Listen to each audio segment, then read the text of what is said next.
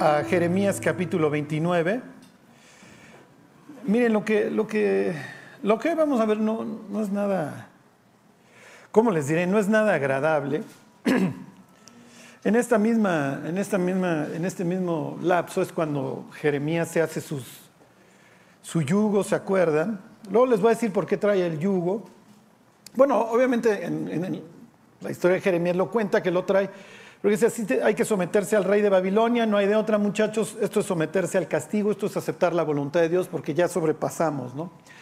Y venía este juego de palabras de servir o, perecer, que es la misma palabra en, en hebreo, varía una letra, pero desde el punto de vista, las dos son abad, abad o abad, o sirves o pereces.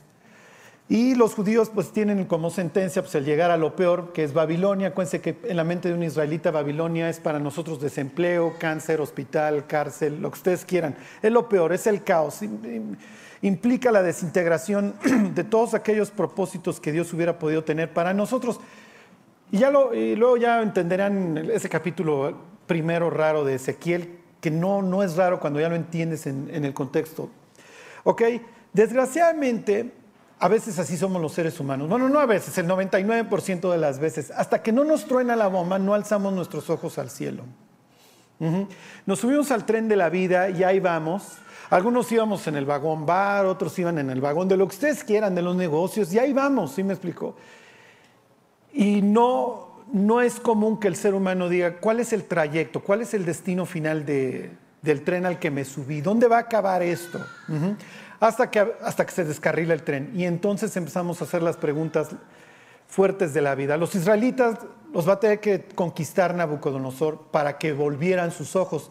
Pero hay personas que le creyeron a Dios antes del truene y que tuvieron a bien decir, mira Dios, entendemos que hemos hecho lo malo delante de tus ojos, nos bajamos aquí. Nos sometemos al castigo, está bien, si vamos a acabar en Babilonia, ni modo, y vamos a continuar la vida.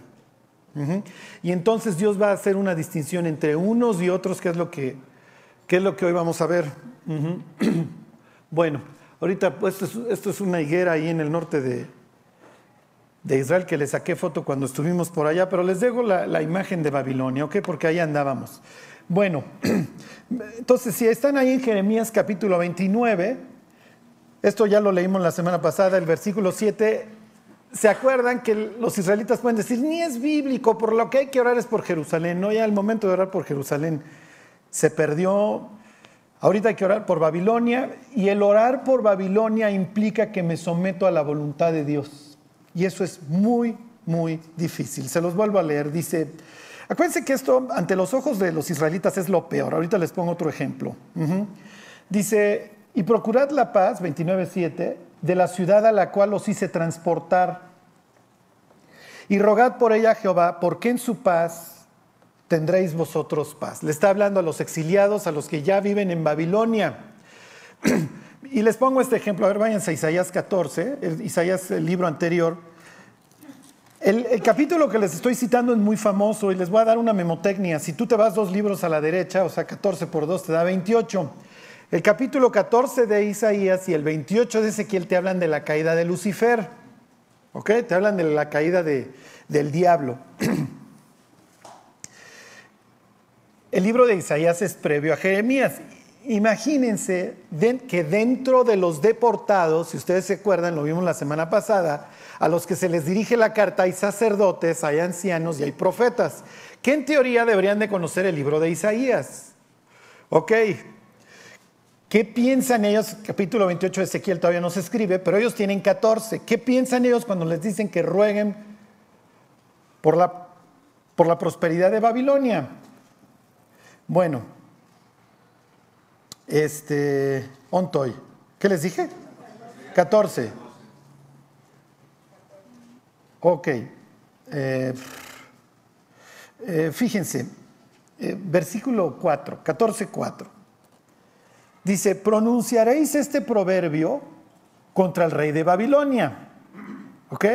Y dirás, ¿cómo paró el opresor? ¿Cómo acabó la ciudad codiciosa de oro? Quebrantó Jehová el báculo de los impíos, el cetro de los señores. ¿Ok? Él quería a los pueblos con furor con llaga permanente. el que se ensoñareaba de las naciones con ira y las perseguía con crueldad. Toda la tierra está en reposo y en paz. Se cantaron alabanzas. Aún los cipreses se regocijaron a causa de ti y los cedros del Líbano diciendo, desde que tú pereciste, no ha subido cortador contra nosotros. O sea, hay una gran fiesta cuando cae Babilonia, ¿ok? Y Babilonia se le asemeja a lo peor, ¿ok? El cetro opresor, la ciudad codiciosa de oro. Ok, versículo 9. El Seol le hace la región de los muertos, abajo se espantó de ti. Para nosotros eso sería la parte infernal, esto es el infierno. ¿Ok? despertó muertos que en tu venida salieron a recibirte. Hizo levantar de sus sillas a todos los príncipes de la tierra, a todos los reyes de las naciones. Todos ellos darán voces y te dirán, tú también te debilitaste como nosotros y llegaste a ser como nosotros. Lo que está diciendo aquí en una especie de parábola es que cuando caen los babilonios, y en este caso su rey, ¿ok? Porque está diciendo un proverbio, una enseñanza acerca del rey de Babilonia. Cuando llega al infierno, los cipreses, está hablando de grandes árboles, los reyes de la tierra se levantan y dicen, ¿a poco tú también llegaste al infierno? Si se entiende la escena así, este, medio dantesca, en donde está llegando al infierno el rey de Babilonia y todo el mundo dice, ¿a poco tú también llegaste? Ok, versículo 11. Descendió al Seol tu soberbia y el sonido de tus arpas. Gusanos serán tu cama y gusanos te cubrirán.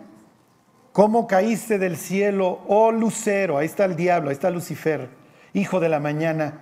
Cortado fuiste por tierra, tú que debilitabas a las naciones. Y aquí viene a narrar la caída de, Satanás. Tú que decías en tu corazón, subiré al cielo, en lo alto, junto a las estrellas de Dios levantaré mi trono. Y en el monte del testimonio me sentaré a los lados del norte. Sobre las alturas de las nubes subiré y seré semejante al Altísimo. o sea que al rey de Babilonia se le compara con Lucifer, ¿ok? Cuando Dios quiere hacer un símil de cómo cayó el lucero, la palabra en hebreo es halal, el, que quiere decir alabanza, el que alababa a Dios, ¡pum!, que dijo voy a ser igual que Dios, voy a poner mi trono junto a Él y voy a ser semejante al Altísimo. O sea, el problema de Lucifer fue su orgullo y así comparan al rey de Babilonia. Y ahora sale Jeremías con la embajada de muchachos, oren por Babilonia. ¿Sí me explico? Pues ¿qué es lo que están pensando los exiliados? Para nada, yo no voy a orar por este lugar. Sí, mi cuate, ¿por qué? Porque llegó tan lejos tu maldad que ha llegado el punto en donde te exiliaron al peor lugar y sí vas a tener que convivir con Lucifer. Pero lo más probable es que cuando convives con Lucifer, ¿qué crees que pasa? Que empiezas a añorar lo que, ya, lo que ya habías tenido. ¿Sí me explicó? Y entonces viene el arrepentimiento genuino y los israelitas, obviamente, que están en Babilonia, se van a arrepentir. Por eso les digo, no es casualidad que 500 años más tarde, de este evento más o menos 590 años más tarde, cuando nace Jesús, ¿quiénes son los que lo vienen a buscar? Pues los de allá. Porque llegaron los judíos allá, tuvieron un arrepentimiento genuino. Oye, ¿por qué llegaste hasta acá? Lo entienden los babilonios, ¿eh? es que abandonamos a nuestro Dios. Y entonces pues acabamos con ustedes. Y los babilonios van a tener, como les diré, tal impacto que le van a pedir a los israelitas que les canten los salmos. Ya vimos aquí el Salmo 137, ¿no? Ah, bueno, a ver, váyanse para allá, nomás ahí se los pongo como ejemplo. Es que luego me confundo cuando ya lo di aquí o en Aragón. Cuando los cristianos vivimos humillados de pie, este, perdón, este, delante de Dios, el cristianismo se vuelve atractivo. Ajá. Y les ponía yo la semana pasada dos imágenes. Ese es el cristianismo de hoy. Imagínense la muchacha que empezó a fornicar a los 14, 15 años, se la vive chupando. Y cuando llega a los 30 años, ya divorciada, con hijos, hecha añicos, o ni siquiera divorciada, sola, busca una respuesta. Está harta de su vida. Y entonces la llevan a una iglesia en donde sale el pastor con unos tatuajes, que ya los hubiera querido alguno de los personajes de Héctor Suárez, el destroyer, ¿sí me explico? Un ruco chavo, ¿cómo le dicen chavo? Ruco, haciendo el oso, ya calvón, que se peina así como queso Oaxaca, aretes, la iglesia es un verdadero centro social en donde todo el mundo va a farolear, es un antro. Y la chava que llega, ¿qué espera? ¿Sí me explicó? Por eso Europa se está llenando del Islam. No crean que están convirtiendo a las personas con la fuerza de la espada, ¿eh? Pues es natural que llega una chava y dice, oye, me llevaron una especie de antro cristiano, en donde las chavas iban con el maxi cinturón, los cuates van enseñando el bíceps, empezando por el pastor. ¿Sí me explico? Pero en la sinagoga de aquí al lado, perdón, pero aquí en la, ¿cómo le llaman? En la mezquita de aquí al lado, en Londres, ahí llega un cuate y te habla del arrepentimiento y te habla de la pureza y las chavas se tienen que tapar. Es más, parecen ninjas, o sea, nada más enseñan los ojos y aquí no chupas y aquí no esto y aquí no el otro. Y es lo que quiero. Estoy buscando un ratito de paz, por favor. Ya no puedo llevar el tren de vida. y, les, y miren, les hago énfasis en esto. Cuando las personas llevan una vida inmoral, esto es como pegar la lengua en el congelador y jalar, pues vas a dejar un pedazo de tu vida ahí. No crean que es nomás, este, tuve relaciones y seguí. No, Dios no diseñó así el sexo, Dios lo diseñó para que se convirtiera en una relación no solamente física, sino también espiritual y emocional. Entonces, pues llega la persona y dice, oye, ¿no puede ser? Ajá. Ahorita lo, ahorita lo vemos porque Dios tiene, tiene cosas que opinar acerca de esta clase de cristianismo o está el otro. Y este, esto es, no hay nada más atractivo en el mundo que una persona que se ha vuelto de sus faltas y cambia. y piensen en todos esos cristianos, me voy al otro extremo, no mundanos, sino legalistas. Hacen el cristianismo lo peor. Es que... ¿Sí me explicó? El cristiano cuando realmente está arrepentido, le importa un comino si el de al lado hace o deshace, lo único que quiere es agradar a Dios y ya no, y sabe que no es nadie para juzgar. Y como no juzga, se vuelve atractivo. Dice, este tipo no me juzga, pero sí me invita a vivir una vida distinta. Y cuando pone ejemplos de arrepentimiento, empieza por él.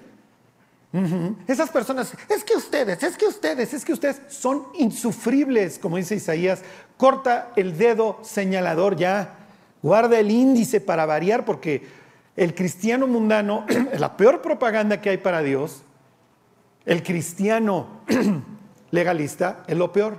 Y caminar la raya de en medio es bien difícil, pero la vamos a tener que aprender a caminar. Charlie, ¿cuál sería? es el cristiano espiritual el que constantemente está buscando a Dios. Y siempre vamos a andar en una o en otra, ¿eh? O sea, porque, ay, ay, ay, ¿sí me explico? O ya me fui para acá. Son dos caras de exactamente la misma moneda, el cristiano legalista y el cristiano mundano. Es lo mismo. Uno es un descarado, pues ya lo bailado nadie me lo quita, y el otro es un frustrado porque quisiera hacerlo del mundano. ¿Sí me explico? sí, sí, sí, sí. ¿O no? Eh, digan que sí. Ok. Bueno. Cuando estos tipos llegan a Babilonia, que es lo peor, en donde pues dicen casi, imagínense, nos quejamos de nuestro presidente, estos cuates tienen a Lucifer por presidente, o por lo menos así lo asemejan. Ajá. ¿Para qué oren por su presidente? Estos cuates Dios le está diciendo, ora por Nabucodonosor. Oye Dios, pero cuando tú comparas al rey de Babilonia en la Biblia con alguien, lo comparas con el mismísimo Lucifer, pues sí, con, alguien, tenía que buscar el símil más cercano, ¿sí me explicó? Oye Dios, pues hay muchos priistas que pudiste haber, sí, sí, sí, pero me tocó esto hace 2500 años, todavía no existía el PRI. Bueno, fíjense, aquí están los paisas ahí, junto a los ríos, esto es muy, esto está cargado, porque acuérdense que los judíos tienen un río chiquito que es el Jordán, estos tienen el Tigris y el Éufrates, ¿ok? En cuanto a recurso natural, esto es como el tejano petrolero, estos están podridos en dinero. Dice ahí el 137, junto a los ríos de Babilonia, ahí nos sentábamos y aún llorábamos, claro, porque toda tu vida tuviste los ríos de Babilonia como, sí, tú tienes eso, pero yo tengo a Dios y mi Dios me trae lluvia y Dios me trae mis lluvias tempranas y tardías. y por esas lluvias nosotros le damos gracias. Y tenemos una fiesta que se llama Pentecostés, y tenemos una fiesta que se llama de las primicias, y tenemos nuestras fiestas de otoño, todas relacionadas con la lluvia. Cuando veamos el libro que se escribe posterior al, exilio, a la, a la race, cuando destruyen Jerusalén, una de las cosas que dice la persona Jeremías es que los caminos de Israel ya están vacíos porque las vírgenes ya no vienen a las fiestas. No, porque ya no hay quien vaya a las fiestas. Pero las fiestas tenían que ver con la lluvia. Los babilonios tienen ríos, nosotros tenemos lluvia y la lluvia nos la da Dios. Si se entiende, tú confías en tus recursos, yo confío en mi Dios. Pero ahora Dios le está diciendo, Fíjate cómo los babilonios se gozan con sus tigres y eufrates, y tú ahí, para ti, esto es nada más causa de pesar, porque tú hubieras podido servirme con gozo. Ok. Dice, se los vuelvo a leer, junto a los ríos de Babilonia, ahí nos sentábamos y aún llorábamos, acordándonos de Sión. Sí, porque ahora están en una gran ciudad que es Babilonia, pero ellos tuvieron la propia. Sobre los sauces, en medio de ella colgamos nuestras arpas, y los que nos habían llevado cautivos nos pedían que cantásemos. Y los que nos habían desolado nos pedían alegría, diciendo, cantadnos algunos de los cánticos de Sión. Hoy no lo vamos a ver, pero los que han leído ya el libro de Jeremías y el libro de Daniel saben que los babilonios en la época de Jeremías tienen en mayor estima a Jehová que los propios israelitas. Entonces, cuando estos llegan ahí, cautivos, los gentiles son los que, oye, cántame de los salmos, yo sé que tu Dios es el bueno, porfa, cántame. Y ellos, ¿cómo te voy a cantar? ¿Qué piensa el israelita en Babilonia cuando le piden que cante un salmo? Que el, babilonio considera algo elevado, que considera que es algo grande de un Dios poderoso, ¿sí? Y ellos lo menospreciaron. Esto es como cuando el niño rico tira los juguetes y el pobre los atesora, ¿sí me explico? Y el rico dice, ay, ¿a ti qué te importa? Es un juguete bien chafa, sí, pero pues ya lo hubiera yo querido tener. Y así ven los israelitas a Dios, ay, pues me deshice de él. Al fin sus fiestas me chocaban, sus ideas me chocaban, yo hubiera querido tus ríos. Y cuando llegan donde están los de los ríos, cántame de tu Dios. Oye, el salmo ese que escribió uno de tus reyes hace años, ese en donde habla del arrepentimiento, ese para nosotros sería el 51, ¿sí? Y los judíos dicen, no, mira, yo llegué aquí por castigo. Yo no quiero cantar aquí, aquí no vive Dios, mi Dios vive en esa tierra. Acuérdense que para ellos los dioses son territoriales. Y luego los que han leído Ezequiel 1, que parece ahí ovni, que dijera Jaime Maussan, mm, un mundo nos vigila cuando lee Ezequiel 1, nada que ver, pero bueno, lo que le está diciendo Dios a Ezequiel, mira, yo soy el Dios de toda, de toda la tierra. Y aún aquí en Babilonia te voy a cuidar y te voy a guardar. Pero efectivamente, ojalá me hubiera servido con gozo allá y no serías un cautivo acá. Fíjense, versículo 4, ¿cómo cantaremos cántico de Jehová en tierra de extraños? Aquí no es la tierra de Dios. Aquí es demasiado tarde. Ellos quieren regresar a su ciudad. Y miren, cuando se escribe este salmo, ellos todavía no saben la gravedad de la, situación. Bendita ignorancia. Dice versículo 5, si me olvidare de ti, oh Jerusalén, pierda mi diestra su destreza, mi lengua se pegue a mi paladar, si de ti no me acordare, si no enalteciera Jerusalén como preferente asunto de mi alegría, sí, pero eso ya pasó. Eso ya pasó y lo único que le queda a tu tierra, lo único que le queda a tu tierra, eso lo vamos a ver próximamente cuando veamos Daniel, es caos. Desgraciadamente los israelitas se van a tener que levantar a partir de este momento a leer el periódico a ver quién los gobierna. Cuando Daniel entiende esto y voltea y ve que el futuro de su nación es caos, así lo describe el capítulo 7 del libro de Daniel, es es así como caer en cuenta de lo que perdimos, porque pudimos haber sido una nación gloriosa que atrajera al resto de los pueblos a conocer a Dios. Y ese proyecto fracasa. Cuando Jesús le dice a los discípulos, vayan a todo el mundo y prediquen el Evangelio, los discípulos es, mm, no, no Señor, no, no vamos a ir, porque Israel es la tierra donde tienen que venir. Y Jesús es así de, no muchachos, ustedes tienen que ir. El proyecto de, una nación que atrajera al resto de las naciones se acabó. Ir por todo el mundo y hacer discípulos en dónde? En todas las naciones. Entonces, lejos de que ellos vengan, ustedes ahora van a tener que ir porque estamos bajo un nuevo pacto. Y me volteé con un pueblo rebelde y contradictor que nunca quiso saber de mí, hasta que llegó un pueblo que no invocaba mi nombre y que me dijo, heme aquí, heme aquí. Y entonces hoy tenemos una iglesia que está conformada tanto por, por judíos como por gentiles que forman el cuerpo de Cristo y que tienen la obligación de predicar el Evangelio en todas las naciones. Ya no se trata así como aquí dice, oye, no voy a adorar en tierra de extraños. Dios dice, ahora vas a adorar en donde sea. Porque ahora tengo un cuerpo que se esparce y está reclamando a las naciones de regreso, ¿sí se entiende? Después de Babilonia, Dios dice, no muchachos, Juntos ni difuntos los esparzo y me volteo con Abraham y aquí hago mi nación y a partir de esta nación atraigo. Fracasa ese proyecto y viene el nuevo pacto. Se los, se los, comento para que ustedes sepan por qué no quieren cantar los salmos en tierra de extraños, porque para ellos esta es la tierra de Marduk, aquí gobierna otro Dios. Yo me quiero regresar a mi tierra. Y aquí viene lo peor. Yo me quiero regresar a mi tierra.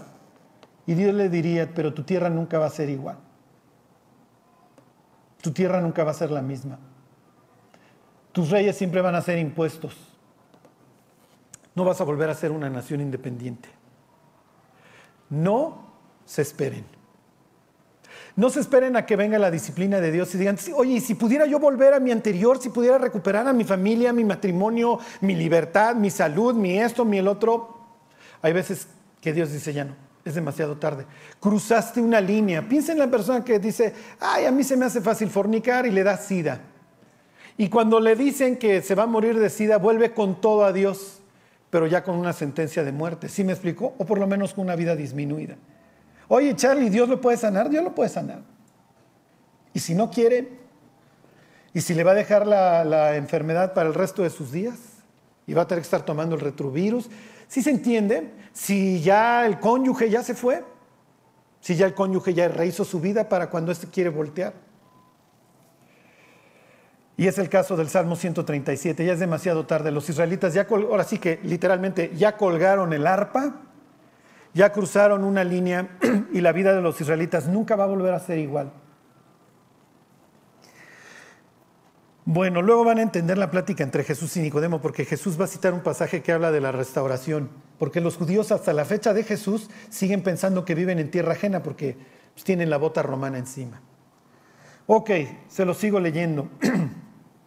Versículo 7, oh Jehová, recuerda contra los hijos de Dom el día de Jerusalén cuando decían, arrasadla, arrasadla hasta los cimientos. Los edomitas, si se acuerdan, son parientes de los judíos. Son los descendientes del tío Esaú. Y los descendientes del tío Esaú se establecieron al sur de Israel. Si alguien ha ido a Petra, cuando la Biblia habla todo el tiempo de las cavernas y de los montes de Seir, se refiere ahí, a ese, lugar. Ahí vivían. Cuando los judíos son arrasados por los babilonios, muchos huyen al sur pues van con sus hermanos. ¿Y qué creen que hacían sus hermanos? Se los echaban, los mataban, porque les tenían una hazaña legendaria. Esto es lo peor. Cuando el cristiano cae, hay muchas personas que festejan. Los que no tienen la más remota idea de que habla el libro de Abdías, es una, es una sola página, habla de, este evento precisamente, de un rencor que le guardaban los edomitas a los israelitas y cuando cayeron, piénsenlo porque el cristiano puede caer muy bajo y la agarra con Dios, porque está sacándole el pecho a Dios, peleándose con él, pero ¿qué hace el resto del mundo? ¿Ya ven? No, hombre, si así son los cristianos, ya parece. ¿Cuántas veces no has escuchado que le hablas de Cristo a alguien y te dice, oye, en mi oficina hay uno que dice todas las del manual, se la vive echando de gritos, es inmoral, ve pornografía? ¿Sí me explicó? Cuando vean uno de esos, regálenle un Corán y díganle, ya no traigas Biblia, trae Corán. Ajá, y entonces nos haces, nos los echas para acá, no los mandas para allá. Bueno, versículo 8, hija de Babilonia la desolada, y lo que viene aquí no es lo que quieren escuchar los domingos en la iglesia. Bienaventurado el que te diere el pago de lo que tú nos hiciste. Dichoso el que tomare y estrellare tus niños contra la peña. ¿Por qué dice esto el salmista? Como que uno dice, oye, Dios no hubieran puesto ese versículo, ¿no? ¿Por qué creen que lo ponen? Porque era una profecía. ¿Mande? Bueno, miren, es una profecía hacia el futuro porque Babilonia es presentada en la Biblia como el origen del mal, ¿sí me explico? Como el, origen de la, de la, adoración al lucero, al diablo. Por eso se le identifica uno y otro, y por eso Apocalipsis 17 y 18 toman a Babilonia como el... Sí, sí, como la, madre de todas las abominaciones de la tierra. Pero tú estás leyendo esto, vamos a pensar que tú llegaste a Babilonia, tu último recuerdo es tu mamá llorando cuando te arrancaron de sus brazos, como tu mamá ya era grande, ahí la mataron porque ya era inservible. Y entonces tú lees esto y dices, sí es cierto, sí es cierto. ¿Por qué lo dice? Lo que pasa es que nosotros nunca, nunca pensamos en el fin que podemos tener cuando no caminamos con Dios. Porque esto es lo que hicieron los babilonios con los israelitas. Entonces piensa en un hombre que está siendo arrancado a sus 13, 14 años, porque va a ser un, eso es mano de obra. Matan a sus papás que ya son grandes frente a él, pero al sobrino, al bebé, lo están estrellando contra la pared al bebé de los meses que ustedes quieran. Por eso es tan bienaventurado el que te hiciera esto. Y aparte todavía vienen estos desgraciados y me piden que cante los salmos. Y realmente están esperando conocer a mi Dios. ¿Cómo crees? Porque así fueron tratados. Así fue la raza. y así le pasa al, al cristiano que decide caminar al margen de Dios. Dios dice, mira, yo camino contigo, yo te cuido, yo te guardo. Yo tengo un plan para tu vida Puede, tener problemas o no, eso es más allá de eso, pero no hay otro sitio en donde tú vas a estar a salvo que no sea mi voluntad. Aún siendo Naucalpan de Juárez, ¿eh? si yo estoy contigo, no te preocupes. Pero si tú decides abandonarme, estás expuesto a las inclemencias del tiempo y las inclemencias del tiempo pueden ser un desgraciado babilonio, estrellando a tus hijos contra la peña. Ok. Miren, este silencio que ahorita están guardando, mm, esto es medio grave, así es toda la literatura del exilio. y el objetivo que tiene toda esta literatura es la purificación. Por eso es tan increíble. Porque podemos tomar hoy en día, siglo XXI, esta actitud. Ay, soy cristiano y Dios tiene un plan padrísimo para mi vida y pásenme unas copas y pues no me ahogo, nada más ando con media estocada, así me explico, no soy un peligro cuando voy manejando. ¿Me la puedo llevar relax? Sí, sí puedes, pero puedes acabar en Babilonia, porque esto obviamente es progresivo. O puedes vivir así, analizando constantemente tu propia vida, viendo, mira, hacia el de al lado, hacia o no, Dios. Y si yo veo chafera al de al lado, lo que voy a hacer es orar por él y darle mi mejor ejemplo. De ahí, si se presta y con mucha sabiduría, le podré decir, oye, mira. Pero de ahí en fuera, esto es lo que está esperando Dios de nosotros. ¿eh? Al corazón contrito y humillado, no lo desprecia Dios. bueno, regresense y les pongo estas dos imágenes porque es lo que Dios va a hacer ahora aquí en capítulo, capítulo 29. ¿sí? Dios le dice a los israelitas que, que están en el exilio, los compara con gentes arrepentidas, ya llegaron al fin de sí mismos, ya llegaron a Babilonia. En pocas palabras, ya tocaron fondo. Charlie, hay que tocar fondo.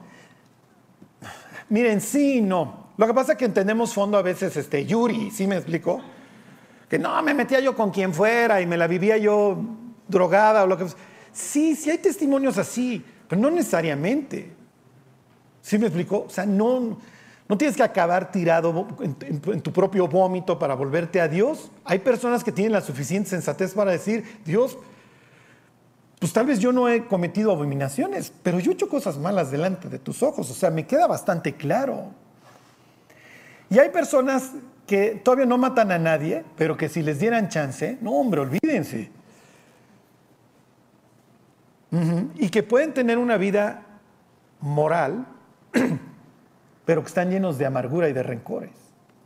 Es el típico fariseo, que tiene un corazón delante de Dios total y perfectamente podrido y oscuro aunque hacia afuera aparentemente tenga una vida moral. Bueno, ok. Me regreso, bueno, me brinco ahí el 29-14, ¿se acuerdan? Dios hace una promesa acerca de los israelitas que se entreguen a los babilonios. Lo que, lo que están implicando es que se someten al castigo. Ya, ya, Dios, no la voy a armar de jamón. Lo que me venga, lo que me venga contigo. Voy a cosechar contigo. Y les dice, y seré hallado por vosotros, dice Jehová, y haré volver vuestra cautividad y os reuniré de todas las naciones y de todos los lugares a donde os arrojé, dice Jehová, y os haré volver al lugar de donde os hice llevar. Se los promete a 70 años y no va a ser lo mismo, pero bueno, está la promesa de volver a adorar a Dios en su tierra. Versículo 15, y aquí viene el problema, más habéis dicho, Jehová nos ha levantado profetas en Babilonia. ¿Por qué? Porque se acuerdan que había profetas en Babilonia que les decían, en dos años regresamos. Ustedes sigan chupando, muchachos, no hubo bronca, en dos años regresamos. Y Dios diciendo, no, no, no. Planten sus árboles, edifiquen sus casas, cásense, porque se van a quedar ahí de perdiz 70 años. Los que conocen el libro de Daniel, capítulo 9, Daniel se va al libro de Jeremías a ver cuánto tiempo le falta para regresarse. Y es casi, casi, mi Dani, no vas a regresar, así que échale galleta aquí todavía. ¿eh? Ok, versículo 16. Pero así ha dicho Jehová acerca del rey que está sentado sobre el trono de David. Es un cerro a la izquierda que se llama Sedequías. Y de todo el pueblo que mora en esta ciudad, de vuestros hermanos que no salieron con vosotros en cautiverio. Así ha dicho, así ha dicho Jehová de los ejércitos. He aquí yo envío contra ellos tres cosas. Espada, hambre y pestilencia. O sea, estos son infecciones, mortandad. Y van una de, de la mano de la otra, ¿ok? y los pondré como los higos malos, que de malos no se pueden comer. Uy. Bueno, ¿saben que espada, hambre y pestilencia le esperan a la humanidad? Es lo que dice capítulo 6 de Apocalipsis. La otra vez entró un edificio y estaban dos, dos recepcionistas, dos porteros, apostando que cuántos jinetes eran en el Apocalipsis. No me pregunten por qué. Alguno de ellos se levantó del down de, grifo y ¡ay, vi a los jinetes del apocalipsis. Y entonces estaban, y mientras yo me registraba, lo estaba escuchando que ahí están estos discutiendo cuántos jinetes son. Inciso A. ¿Alguien sabe cuántos jinetes son? Cuatro. Estos estaban entre siete o cuatro. Entonces a uno le hice así, son cuatro. Y ya ganó la apuesta, ¿ok? El cuarto jinete es un caballo eh, pálido, ¿se acuerdan? Es un caballo amarillo. La palabra en griego es cloros. O sea, si alguien un día, si te ve aquí el doc y te dice tu color es cloros, no es muy buena noticia, ¿ok? Lo más probable es que estás muy mal. Es pálido, amarillo, ¿sí? Es como lo traduce nuestra Biblia. y dice que el Hades le seguía el infierno como que viene recogiendo muertos y dice que se le dio poder para matar a la cuarta parte de la tierra con estas tres cosas, dice con espada, con hambre, con mortandad, y añade una y con las fieras de la tierra, ¿ok? Bueno, es como el combo, es como el mactrío. Esto es lo que Dios le promete a los israelitas, bueno, a los judíos del sur que quedan, y es lo que les va a pasar porque es lo que provoca un sitio. Se van a aventar un sitio de dos años con Nabucodonosor, que ahora sí ya no los va a perdonar, que ya no los aguanta porque son rebeldes y rebeldes y rebeldes. Nabucodonosor no los quería arrasar, aunque ustedes no lo crean. ¿Ok? Y entonces les dice que los va a poner como higos. ¿Ok? Aquí les pongo la imagen de los higos. Dice, y qué horrible que Dios compare a una persona con una fruta que cuando la prueba la tiene que escupir. Ok, denle la vuelta a la página y váyanse al capítulo 24. Dos ahí mismo en Jeremías. ¿A qué te refieres, Dios? y aquí vamos a acabar.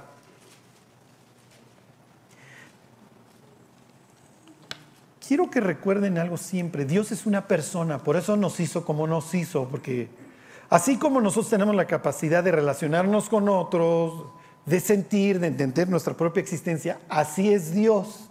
Es una de las cualidades de, te voy a hacer conforme a mi imagen. ¿Sí se entiende? La otra vez alguien me decía, Charlie, ¿cómo es posible que haya una persona sentada a la diestra de Dios, que sea como un humano?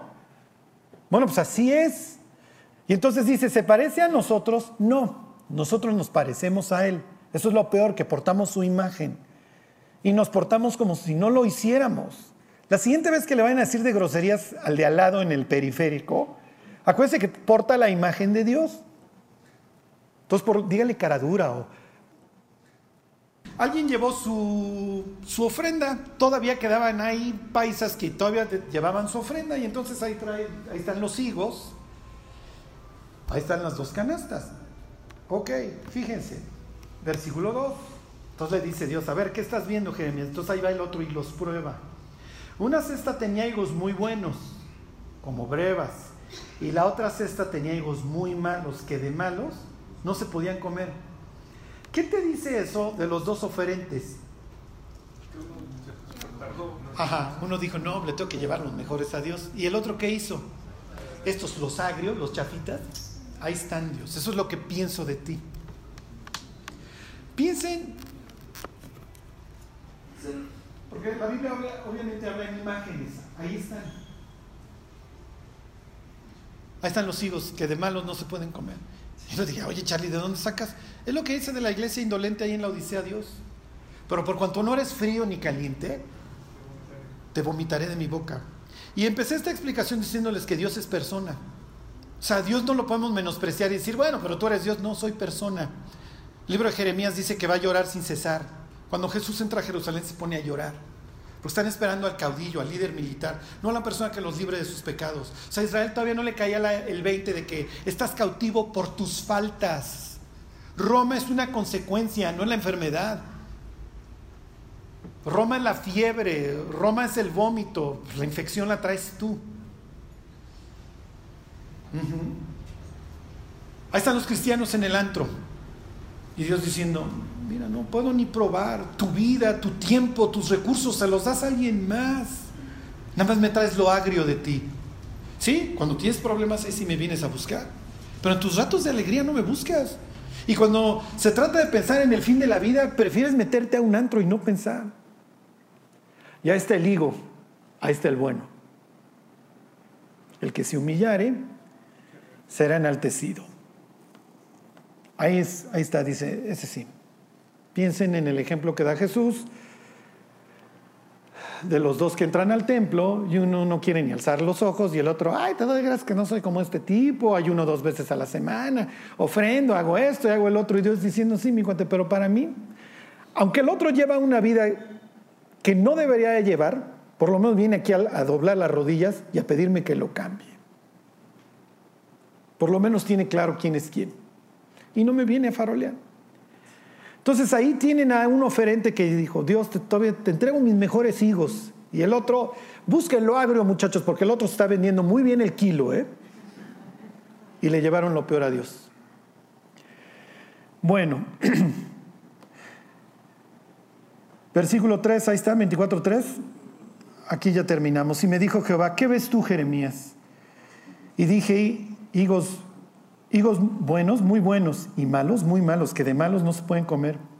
Y vino a mí palabra de Jehová diciendo, así ha dicho Jehová Dios de Israel, como a estos higos buenos, así miraré a los, así miraré a los transportados de Judá, a los cuales les eché de este lugar a la tierra de los caldeos, ¿para qué? Para bien. Porque pondré mis ojos sobre ellos para bien y los volveré a esta tierra y los edificaré y no los destruiré, los plantaré y no los arrancaré. Y aquí viene uno de los versículos más hermosos de todo el libro. Y les daré cuatro cosas. Y les daré corazón para que me conozcan, sí, porque su corazón es demasiado duro. Pero ya que se sometieron al castigo y se arrepintieron, ya tienen un corazón que les permite conocerme. Y les daré corazón para que me conozcan que yo soy el Señor. Y ahora sí, ellos me serán a mí por pueblo Luego lean cuál era el proyecto para Israel en Éxodo 19. Ellos son mi pueblo, mi tesoro, es una nación de sacerdotes. Y yo seré a ellos por Dios. Ya el dinero, la fornicación, la fama, eh, lo que ustedes quieran, dejó de ser su Dios. Ahora yo soy su Dios. Y luego viene lo último, porque se van a volcar, ahora sí con todo su corazón los deportados, ya que están sufriendo, buscan a Dios con todo su corazón. Lean el libro de Daniel a la luz de Jeremías 24:7. Y llega Nabucodonosor, cómete este puerco. No, mátame. Yo no como puerco. Mira, yo llegué hasta aquí porque precisamente dejamos de adorar a, a Dios. Y mi Dios, a diferencia del tuyo, no me permite comer ciertas cosas porque yo quería que yo fuera una nación pulcra, íntegra que no estuviéramos muriendo de cisticercosis, no. Adora a esta imagen. No, oye, pero es una imagen de tantos metros de altura. Aunque llegue hasta el cielo, no la voy a adorar. Oye, deja de adorar a tu Dios todos los días, no lo voy a dejar de hacer, me vale. Ya llegué hasta acá. Y si me echas al foso de los leones, no me importa. Y si me echas al fuego, no me importa. Y si me matas por no comer esto, no me importa. Porque me volví a Dios con todo mi corazón y desgraciadamente lo, hice ya que llegué aquí. Los que conocen el libro de Daniel, Daniel era miembro de la realeza. Y cuando Daniel llegó ahí, dijo, voy a buscar a Dios con todo mi corazón. No me importa. Ya lo perdí todo. Si pierdo la vida la perderé, pero mi relación con Dios esa no la vuelvo a perder. Esa no la voy a dejar por nada, porque la otra opción es tirar mi vida a la basura. Y cuando en, capítulo 9 Daniel va y busca el libro de Jeremías, se llega al capítulo que estamos estudiando, al 29. Bueno, pues son 70 años, ya, ya no llego. Daniel llegó años antes de lo que estamos viendo, llegó siete años antes de la deportación esta. Daniel dice, nunca voy a ver mi tierra. Lo único que me queda es adorar viendo hacia Jerusalén. Y en la carta a los hebreos dice que algunos, dice por la fe, apagaron fuegos impetuosos.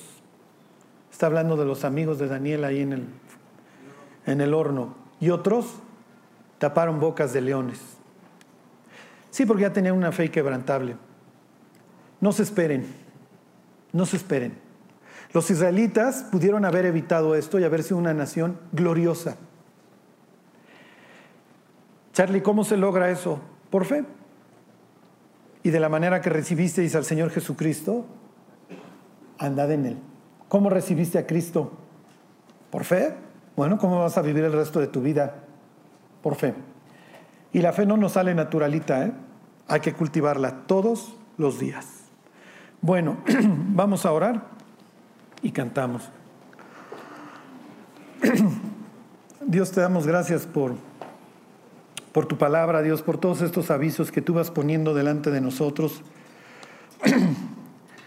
Dios, te queremos dar gracias por las pruebas que tú has permitido en nuestra vida, porque, porque nos llevan a buscarte, Dios, a depender de ti, a entender, Dios, que tú, más allá de, los, de las pruebas, tienes planes para nosotros, Dios. Tienes pensamientos, intenciones de paz y no de mal, para darnos un fin, Señor, y una esperanza. Te lo agradecemos, Dios, en el nombre de Jesús. Amén.